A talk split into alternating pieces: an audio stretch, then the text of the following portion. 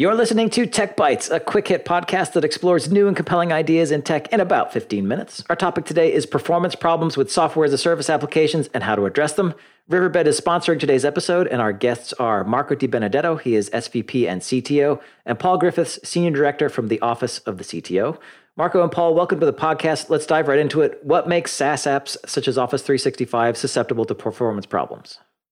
Well, um, you used to own everything as uh, as part of your application a long time ago, right? You used to have uh, the the client, the network, the server, and uh, now instead uh, you're barely owning the end device. Sometimes, sometimes you own a piece of the network, but sometimes the end device is all you get uh, because you're working with a SaaS. Uh, the SaaS is interacting with a network that is that is starts from the server side not being yours, and then it becomes yours either at the at the branch side.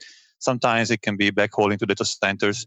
Um, the worst case, uh, the network ends up into the uh, end user device directly when they're on the road, um, and you don't have any control over most of it, right? So you were able to make your application work perfectly smoothly. You, that's why you were, they were paying you the big bucks and nowadays you have very limited control over all the pieces that are in that uh, in, that puzzle. So you need to make sure that you get uh, you you, tr- you try to optimize what you can control.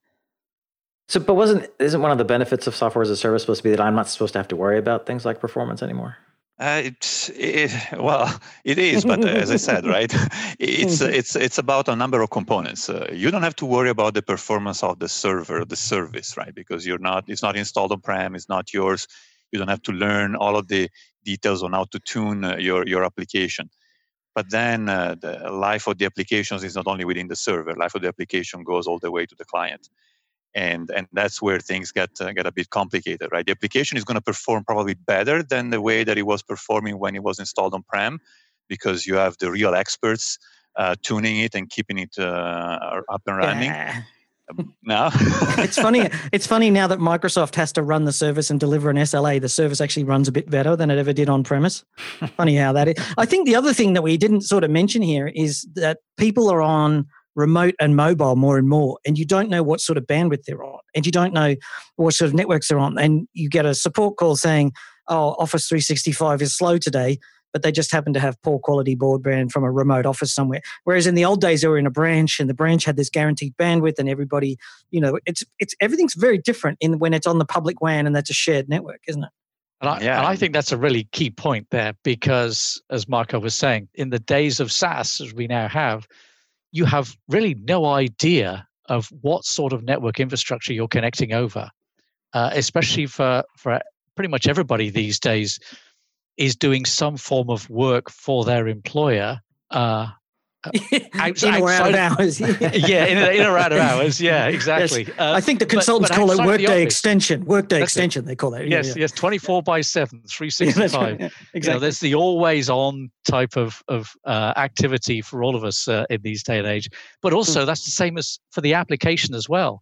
We've, we've become so used to, you know, like you pick up the telephone to make yep. a phone call and you hear that that dial tone and the same thing is true for all of us that we we connect to an application server and we expect the server to respond. We don't mm. think about the fact that we're connecting via Wi-Fi from some coffee shop or or we're we're connecting over satellite from yeah. from some um, uh, you know mine or exploration. Yeah, no, Paul. Uh, I think uh, one thing that uh, that is that is happening to me this week is uh, Riverbed IT is installing the SaaS acceleration uh, capabilities that we offer to our customers on my laptop. Unfortunately, for some reason, I didn't have it. And uh, I think they got uh, a bit wary of me watching too many movies on the plane. Uh, I wasn't able to get anything done. I mean, I think I think I started to think that the airplanes should offer. I mean, they're offering Wi-Fi, but they should offer a section of the plane frustration with network and then you can smash your laptop there because i don't have enough room in the middle seat to smash my laptop. It's one of those things isn't it? You're you're sitting in an aluminium tube at 30,000 feet at you know doing you know 340 knots and you're whining about the wi-fi. What i want to move to though is that riverbed's got technologies that actually improve the performance of these applications even over networks i don't own or don't control. So tell me how that works. Yeah so that's that's a really good question So there are three key things that we do. One is to reduce the amount of data being transferred between the client and the server for that application. The second thing is to actually accelerate the TCP conversation between the client and the server. And finally, yeah. and perhaps most importantly, uh, and pretty unique to us, is that SaaS Accelerator reduces the number of application round trips. We actually understand how the client would normally interact with the application. Okay, now this sounds a bit WAN acceleratory to me. Now I've done WAN accelerators on and off over the years and done a lot of work with them. This sounds like you've taken Riverbed's WAN acceleration technology and you've brought it to the mobile client or the to the branch. You are absolutely right. Yeah, it, it is both of those. So the, the really cool thing about this is for existing customers, they can use their investments in in their Riverbed uh, branch uh, mm-hmm. WAN op devices and take advantage of SaaS Accelerator. But as you say, we've we built on the capabilities of the traditional WAN op environment and actually brought that to not only to SaaS but also for the mobile users themselves. So Marco is getting really excited because he's going to be having that benefit on his own laptop. It's something I've become used to because so ha- I've, I've had this for, for ages. So let's very quickly, I just want to hit these really quickly because we've got short time today. Um, compression in three sentences. What, how does the compression work? Compression works uh, pretty simply by just recognizing patterns of data. So right. we're not talking about emails or documents or spreadsheets or or things like that. It looks at patterns of data, and when it's seen a pattern of data once, it never sends it a second time. Mm. Think about a company logo. Right. Uh, so this works with Office 365 because normally when I'm doing sort of like SSL encrypted data to O3, you know, to SSL SaaS service, I would not normally get a whole lot of patterns. You're still getting something out of that, or am I got the wrong wrong wrong end of that stick? No, you're absolutely right. Uh, encrypted data is different every single time, mm. uh, regardless of if you send it, uh, if if it's the same data. But what we're doing is actually uh, decrypting that data uh, right. in inside the actual device to mm-hmm. be able to do that data reduction and then re encrypt it. And that's really important to understand. We continue to maintain uh, with SaaS Accelerator the end to end encryption right the way from the client all the way across to the server. Okay, so you do a TCP interception, which is on the client. So there's an agent on the client, and that allows mm-hmm. you to apply the WAN acceleration. Yep. Acceleration of TCP conversation. How's that work?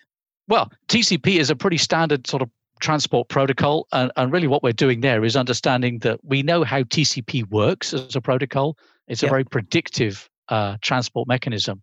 And what we're doing is taking advantage of that because mm-hmm. we own the connection between the end device and uh, the device at the other end by the SaaS application. Uh, right. We can actually control how TCP behaves.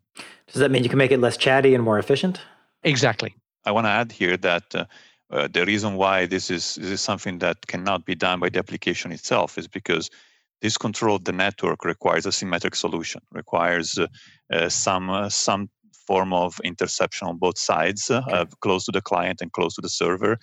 And so the application itself has no fault. It's probably, the problem is within the network, you need to have the ability to do that, and that can only be controlled if you have some element on the on the client side as well finally, and perhaps most importantly, is the fact that the SaaS accelerator understands how the client and server uh, interact from an application point of view. So we okay. reduce the number of round trips. So this is called like a machine learning type of thing. You know the patterns, you see what it is, and you can accelerate it because you know how to. You do that sort of research and, and it, bring it some go, magic.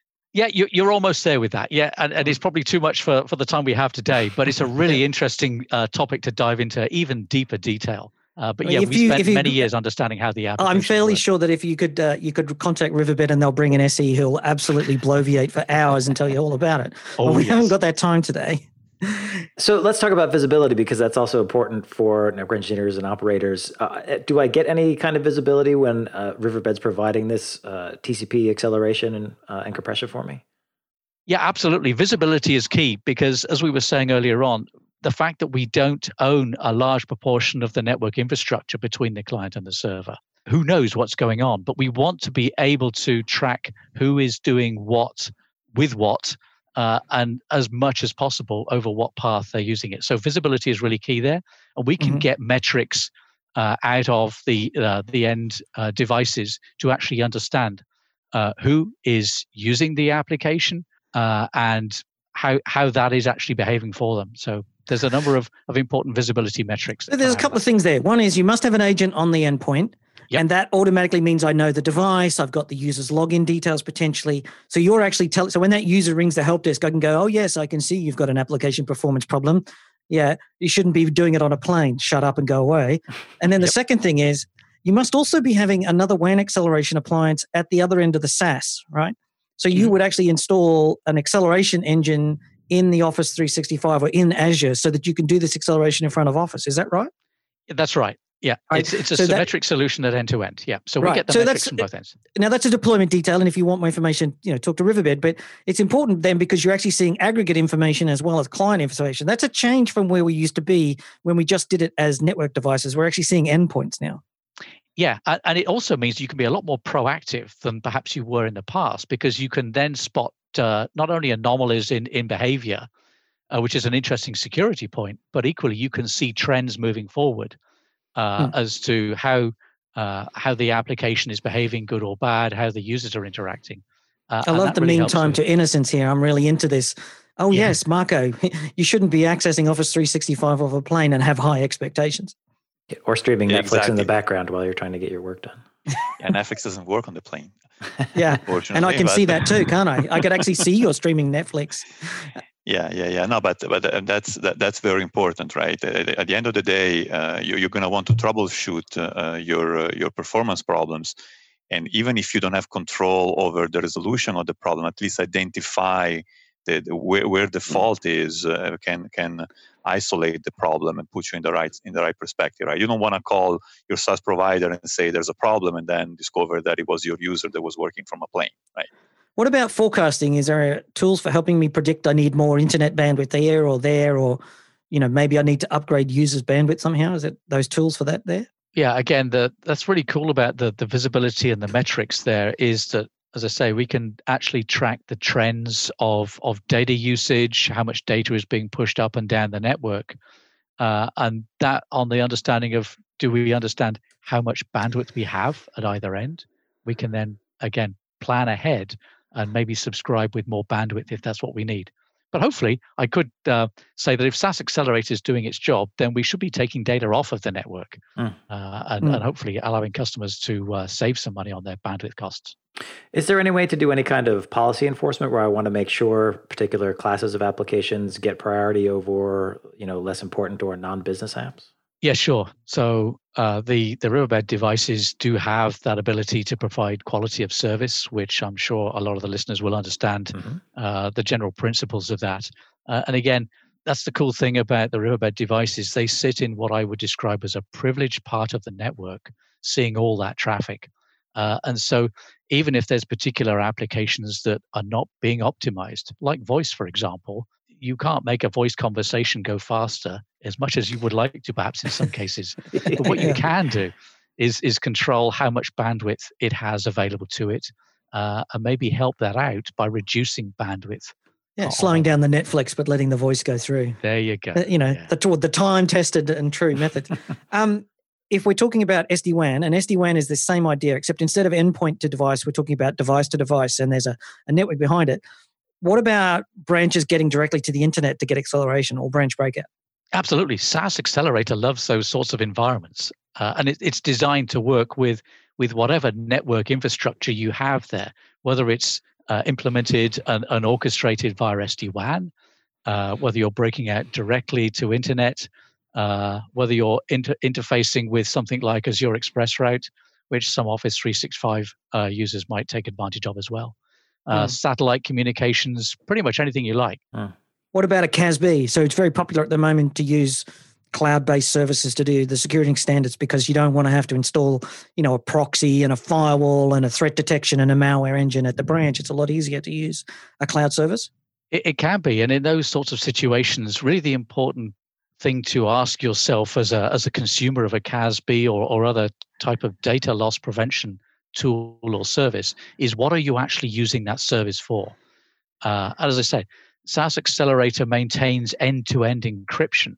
So there shouldn't really be any concerns over uh, exfiltration of data during the network transmission. Uh, and in terms of, of data loss prevention, uh, organizations should really be looking at, at mm. where they're actually applying that mechanism. Uh, and in some cases, it, it could be cloud hosted, uh, mm-hmm. but it could be cloud orchestrated and hosted on the end device. There's a lot of plugins available today that uh, help out with that type of process. yeah, I mean, one of the big things about SD WAN in this sense, and this is what we're, we're sort of shifting topics a little bit to there away from the endpoint, is that having that central controller doing the configuration really means you have the same configuration everywhere.